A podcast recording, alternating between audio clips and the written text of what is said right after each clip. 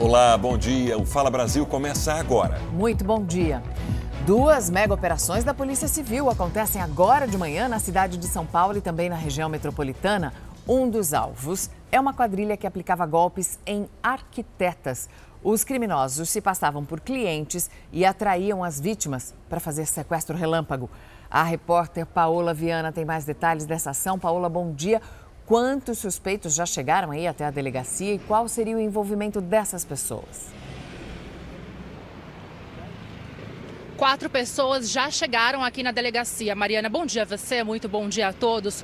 De acordo com informações da polícia, essas pessoas são chamados conteiros, que emprestam as contas, os dados bancários, para poder receber o dinheiro que é extorquido das vítimas. A quadrilha já fez até agora quatro arquitetas reféns e roubou cerca de 200 mil reais. Uma das vítimas teria ficado no cativeiro por mais de sete horas. Na primeira fase da operação, que aconteceu em julho, oito mandados de prisão foram cumpridos, um casal foi preso e hoje essas pessoas que estão aqui elas vão ser ouvidas e depois liberadas para responder o crime de extorsão em liberdade. Lembrando que os policiais estão nas ruas ainda para cumprir mandados de busca e apreensão. Só hoje nessa mega operação, Sede Mariana, são 25 mandados só aqui na capital paulista e também na Grande São Paulo. Sérgio e Mariana.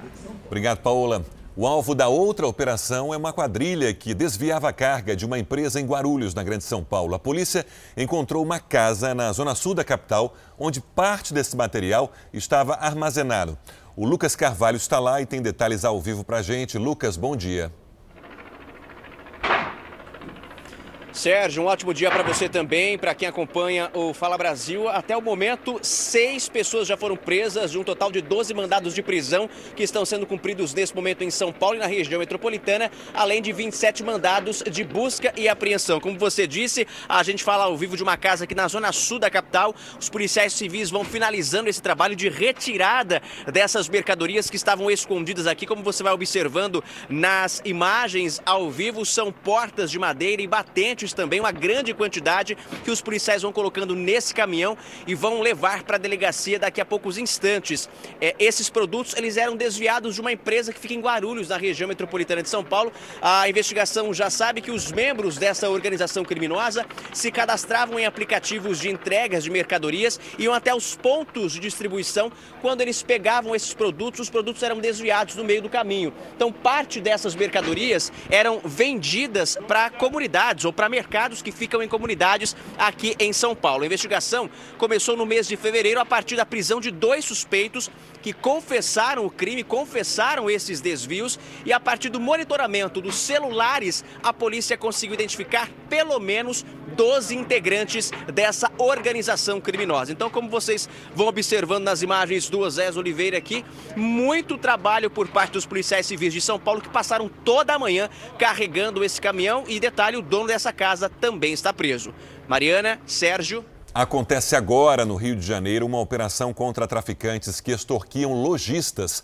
Eles exigiam até 12 mil reais para não ameaçar comerciantes de Duque de Caxias, na Baixada Fluminense. A Maiara Decotê tem os detalhes dessa operação ao vivo. Maiara, bom dia. Olá, Sérgio. Bom dia para você e a todos que nos acompanham. Até o momento, uma pessoa foi presa nessa operação. A Polícia Civil está tentando cumprir 23 mandados de busca e apreensão em uma comunidade dominada por uma facção criminosa em Duque de Caxias, na Baixada Fluminense. As investigações mostraram, como você disse, que existia um esquema de extorsão nessa comunidade, onde os traficantes exigiam até 12 mil reais dos comerciantes ali da região para que eles pudessem trabalhar. E gente sabe, quem não pagasse era ameaçado.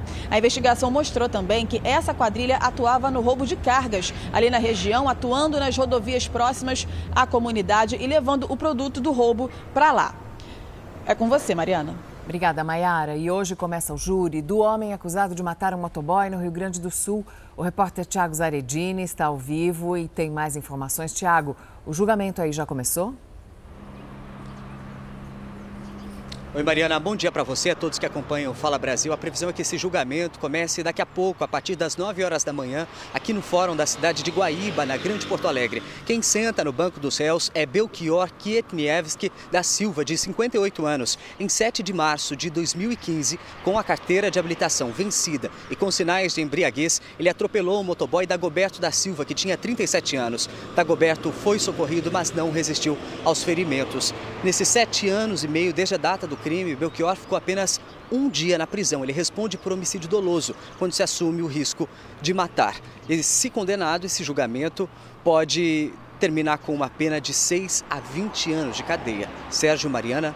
Você vê os peixes morrendo em Minas, mas não é só ali não. Tem um estudo que revela que os peixes da região amazônica estão contaminados por causa do garimpo ilegal.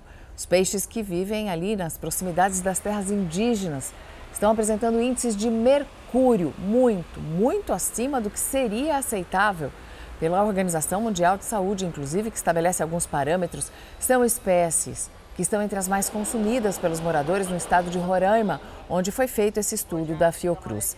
A estimativa é de que quase metade de todo o mercúrio que é usado para o garimpo ilegal de ouro vá parar nos rios e igarapés da região. Notícia desta manhã: um corpo encontrado em Nova Iguaçu pode ser de um dos quatro jovens sequestrados em um carro de aplicativo na Baixada Fluminense. Vamos para o Rio de Janeiro com a Aline Pacheco. Bom dia, Aline. O que é que já se sabe até agora? Olá, bom dia, Mariana. Durante as buscas por esses quatro jovens, bombeiros e policiais encontraram um corpo em um rio aqui no município. O local é conhecido como desova de cadáveres da milícia. As famílias dos jovens já estão chegando aqui ao Instituto Médico Legal para tentar fazer esse reconhecimento. Mateus, de 21 anos, Douglas, de 22, Adriel, de 24 e Jonathan, de 28, estão desaparecidos desde o dia 12 de agosto. Eles pegaram um carro de aplicativo para ir até um shopping, só que foram cercados por homens armados e encapuzados. O motorista do aplicativo disse que os quatro foram amarrados e levados. Uma suspeita é de que esses jovens estariam usando e vendendo drogas numa área de atuação de milicianos, outra é de que um dos jovens teria usado um cartão clonado para pagar por uma compra feita com um miliciano. Sérgio Mariana. Portugal e Espanha anunciaram que vão decretar estado de calamidade por causa dos incêndios florestais. Nós vamos ao vivo agora até Lisboa falar com a correspondente Ana Paula Gomes. Ana, boa tarde. O que acontece então a partir de agora nesses dois países? Bom dia, Mariana Sérgio. Olha, agora as equipes vão fazer um mapeamento para identificar as áreas destruídas por esses incêndios, como aconteceu no Parque Nacional da Serra da Estrela. 16 dias de incêndio, agora está controlado, mas 16% dessa área de proteção ambiental foi destruída, muita coisa, e agora tem que fazer realmente um mapeamento para reconstruir também as estradas, não só reflorestar, e também casas que foram destruídas. E com o estado de calamidade, o governo tem o acesso mais rápido a esse recurso para começar esse trabalho, mas só deve começar mesmo no, no, mês que vem. Lembrando que setembro também deve ser muito seco por aqui, como essa semana que ainda tem alerta de perigo de incêndio por aqui. Também na vizinha Espanha, que deve anunciar estado de calamidade. 90 mil hectares da Espanha aí já foram destruídos só esse ano, Mariana e Sérgio. mais um mês e, portanto, de preocupação também, né? Obrigado, Ana. Uma notícia preocupante ainda: as geleiras dos Alpes suíços reduziram pela metade nos últimos 90 anos e a tendência é diminuição de ainda mais. Para chegar a essa conclusão, especialistas estudaram milhares de fotografias tiradas dos Alpes nas primeiras décadas do século passado. E, junto com as tecnologias atuais, viram que as geleiras estão derretendo cada vez mais rápido. O degelo dos Alpes suíços foi diretamente atribuído ao aquecimento global. A gente pensa logo em frio, em temperaturas baixas nessas regiões, mas nos últimos verões, os Alpes chegaram a marcar temperatura máxima de 30 graus. Eu sempre falo para o meu filho e para essa geração mais nova: vocês já viram neve? Não? Então conheçam antes que acabe, porque o aquecimento global está mostrando a que veio cada vez mais comum esse tipo de situação. Um trabalhador rural de Urupês, interior de São Paulo, foi preso injustamente por um erro básico. O nome do suspeito era quase igual ao da vítima. Seu José Carlos foi surpreendido na semana passada com a visita de policiais. Nas mãos dos agentes, um mandado de prisão contra um procurado que atende pelo mesmo nome e que tem pendências com a justiça. Ele não quis ver nada. Vou, tá com mandado de prisão, não vai te prender. Aí já ficou brabo, aí eu nem falei mais nada. Então eu não devo, só falei que eu não devo, sou inocente. Depois do cumprimento do mandado de prisão, José Carlos foi trazido aqui para a delegacia de Urupês. A passagem foi breve, apenas uma conversa com o delegado. Neste depoimento, ele alegou mais uma vez ser inocente das acusações, porém o discurso não foi validado.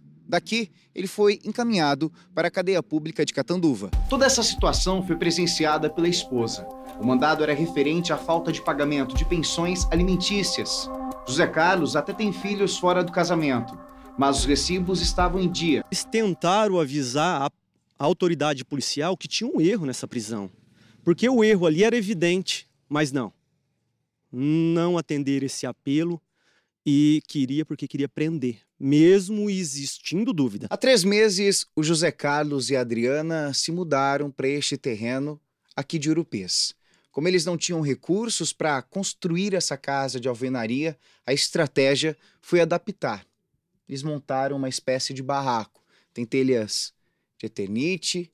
Felizmente o chão ainda não recebeu o cimento, mas tudo aqui é bem organizado como a gente pode ver, a pia foi improvisada, o quarto também, mas tudo muito organizado, tudo muito arrumado. José Carlos só teve direito à liberdade quando passou pela audiência de custódia por determinação do juiz.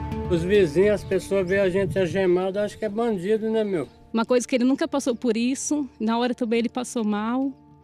E os outros parece que a gente vai passando, os outros vai olhando. Então ficou muito assim difícil. Você já ouviu falar em gripe do tomate? Cientistas descobriram que essa nova doença é altamente contagiosa e está se espalhando rapidamente em crianças na Índia. A descoberta foi publicada em uma renomada revista científica do Reino Unido. A gripe do tomate foi identificada em pelo menos 100 crianças entre 1 e 5 anos, todas da Índia. A doença ganhou esse nome por causar erupções vermelhas e bolhas que aparecem em todo o corpo e alcançam o tamanho de um tomate. Cientistas da Índia e de outros países tentam entender a origem desse novo vírus que tem infectado crianças. Apesar dos sintomas serem os mesmos da Covid-19, cansaço, dores no corpo e febre, os pesquisadores descartaram qualquer relação com o coronavírus. Uma das hipóteses é de que o vírus seja uma variante da doença mão-pé-boca comum em crianças nessa faixa etária. O tratamento inicial para a gripe do tomate é isolamento, repouso, beber muito líquido, além do uso de remédios comuns para febre e dor no corpo. Até o momento, não há relato de mortes. Um levantamento aponta que legumes, hortaliças e frutas estão com preço bem acima da inflação. A Marília Argolo, em Belém, tem mais informações. Marília, bom dia. Oi, Mariana, bom dia para você e bote acima da inflação nisso, viu? Segundo uma pesquisa realizada pela Fundação Getúlio Vargas, as frutas e as hortaliças, legumes, enfim, produtos da horta sofreram um aumento de até cinco vezes a mais do que a inflação acumulada nos últimos 12 meses, que ficou na casa dos 9%. As frutas, por exemplo, sofreram um reajuste de 35,5%. Já as frutas e os legumes, acredite, sofreram reajuste reajuste de 40%. E olha, as mudanças climáticas, além do aumento da produtividade, do valor para a produção desses alimentos, pode ter sido um dos motivos que encareceu toda essa venda desses produtos nos mercados e feiras do Brasil. Eu volto com vocês aí no estúdio do Fala Brasil. Notícia urgente: dois suspeitos foram presos numa ação que apura os crimes de corrupção na subprefeitura da Lapa, na zona oeste de São Paulo. O repórter Lucas Carvalho tem as informações. Quem são essas pessoas? Lucas, bom dia. Bom dia, Mariana. Bom dia a todos que acompanham o Fala Brasil. Um deles se passava por funcionário público municipal e o outro seria de fato um servidor público da prefeitura. Além desses dois mandados de prisão que estão sendo cumpridos, outros cinco de busca e apreensão também estão sendo realizados na Lapa, que fica na zona oeste da capital, e também ali na zona leste de São Paulo, região da Penha e também do Tatuapé. É, esse é um trabalho em conjunto entre a Polícia Civil e também o Ministério Público para apurar ali indícios de corrupção na subprefeitura uh, da Lapa, né? Indícios de corrupção entre funcionários da subprefeitura. Como a operação ainda está em andamento, nem a polícia nem o Ministério Público deram ainda detalhes de como funcionaria esse esquema fraudulento. Sérgio, Mariana. O presidente do Tribunal Superior Eleitoral, Alexandre de Moraes, recebe hoje o ministro da Defesa, Paulo Sérgio Nogueira. Vanessa Lima, ao vivo de Brasília. Vanessa, bom dia. Qual vai ser a pauta da reunião? Bom dia, Sérgio. O encontro entre o ministro Alexandre de Moraes e o ministro da Defesa, Paulo Sérgio Nogueira, está marcado para as três e meia da tarde no gabinete da presidência do Tribunal Superior Eleitoral. O objetivo é discutir detalhes do processo eleitoral que, por diversas vezes, foi questionado, recebeu críticas do ministro Paulo Sérgio Nogueira. Também deve participar desse encontro o diretor-geral da Polícia Federal, o Márcio Oliveira. Esse encontro deve ter cerca de uma hora de duração uma reunião que acontece um dia depois de Alexandre de Moraes se encontrar com o presidente do Congresso Nacional, Rodrigo Pacheco. Pacheco disse ao final do encontro com Alexandre de Moraes que o resultado das urnas em outubro vai ser respeitado. Sérgio, Mariana. Pacientes que precisam fazer exames para diagnóstico por imagem vivem um drama em várias regiões do país. O problema é que agora falta contraste e isso ainda é reflexo da pandemia da Covid-19.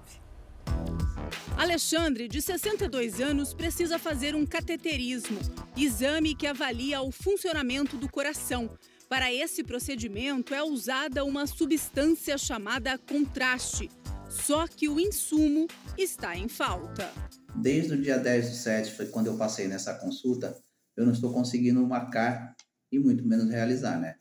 Os hospitais aqui na Baixada, eles estão alegando a falta do contraste. O contraste permite uma visão mais detalhada das estruturas internas dos órgãos, o que ajuda a melhorar a interpretação da imagem permitindo um diagnóstico mais preciso. Então, nós usamos os meios de contraste para enxergar alterações ou lesões em órgãos. Nos ajuda a definir a natureza dessas alterações. Os meios de contraste eles são utilizados também para identificação de, de vasos, tá? os estudos vasculares. A falta do insumo é mundial. No Brasil, a ausência de contraste começou em abril e a situação fica cada dia mais crítica. Existem dois tipos de contrastes: o iodado, mais usado para tomografia computadorizada e angiografia, que é um exame radiológico, e o outro tipo é o contraste à base de sal, para ressonância magnética. A escassez desses produtos é uma consequência da queda na produção causada pela pandemia de Covid-19 a grande maioria destas empresas tá, que fornecem o produto no Brasil, elas tinham plantas, né, tinham fábricas na China. E quando houve o lockdown em algumas cidades da China, isso afetou a produção lá. Os médicos dizem que neste momento falta contraste na rede pública e particular de atendimento. Diante desse cenário, o Ministério da Saúde orientou racionar o insumo priorizando as situações de urgência e emergência e para pacientes com maior risco. Os médicos têm buscado alternativas para enfrentar o racionamento. Eventualmente, substituir a tomografia computadorizada por algum outro exame que vá dar a mesma assertividade diagnóstica. Então, em muitos casos, o ultrassom ele pode dar a mesma assertividade diagnóstica da tomografia e, em outros casos, a ressonância magnética também pode nos dar a mesma assertividade diagnóstica. Por nota, secretarias estaduais de saúde do Rio de Janeiro, São Paulo e Distrito Federal admitiram que os estoques de contraste estão reduzidos. A da Bahia disse que não há risco do estado ficar sem contraste.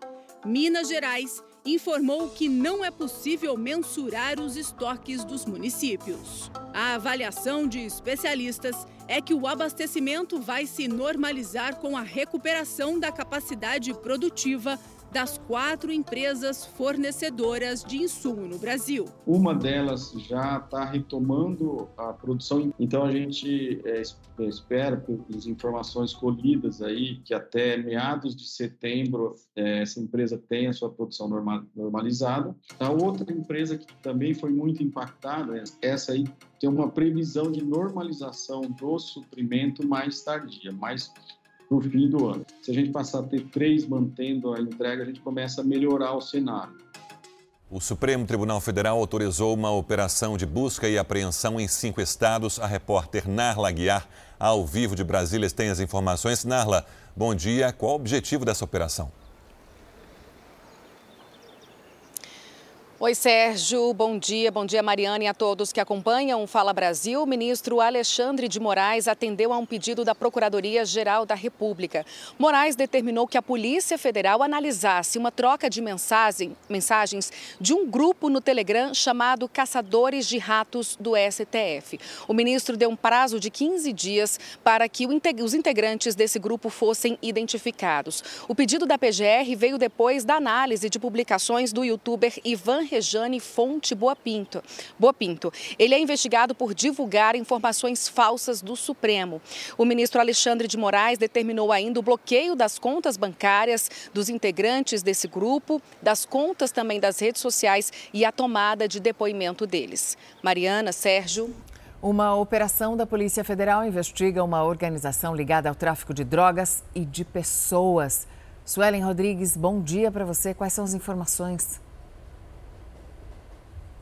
Oi, Mariana, bom dia para você, bom dia a todos. Essa ação acontece na cidade de Búzios, aqui no interior do estado do Rio de Janeiro. A Polícia Federal cumpre um mandado de prisão e três de busca e apreensão expedidos pela Justiça Federal de São Pedro da Aldeia. As investigações concluíram que uma mulher foi aliciada por um dos membros desse grupo criminoso com promessa de trabalho na Itália. Ela foi mantida em cárcere privado, ameaçada e obrigada a se prostituir. Agora, os agentes querem saber se esse grupo criminoso que atua nessa rede de prostituição no Brasil teria ligação com a máfia italiana. Os agentes buscam apreender computadores, celulares e documentos que possam ajudar nas investigações. Sérgio, Mariana. O Fala Brasil termina aqui. Um bom dia para você.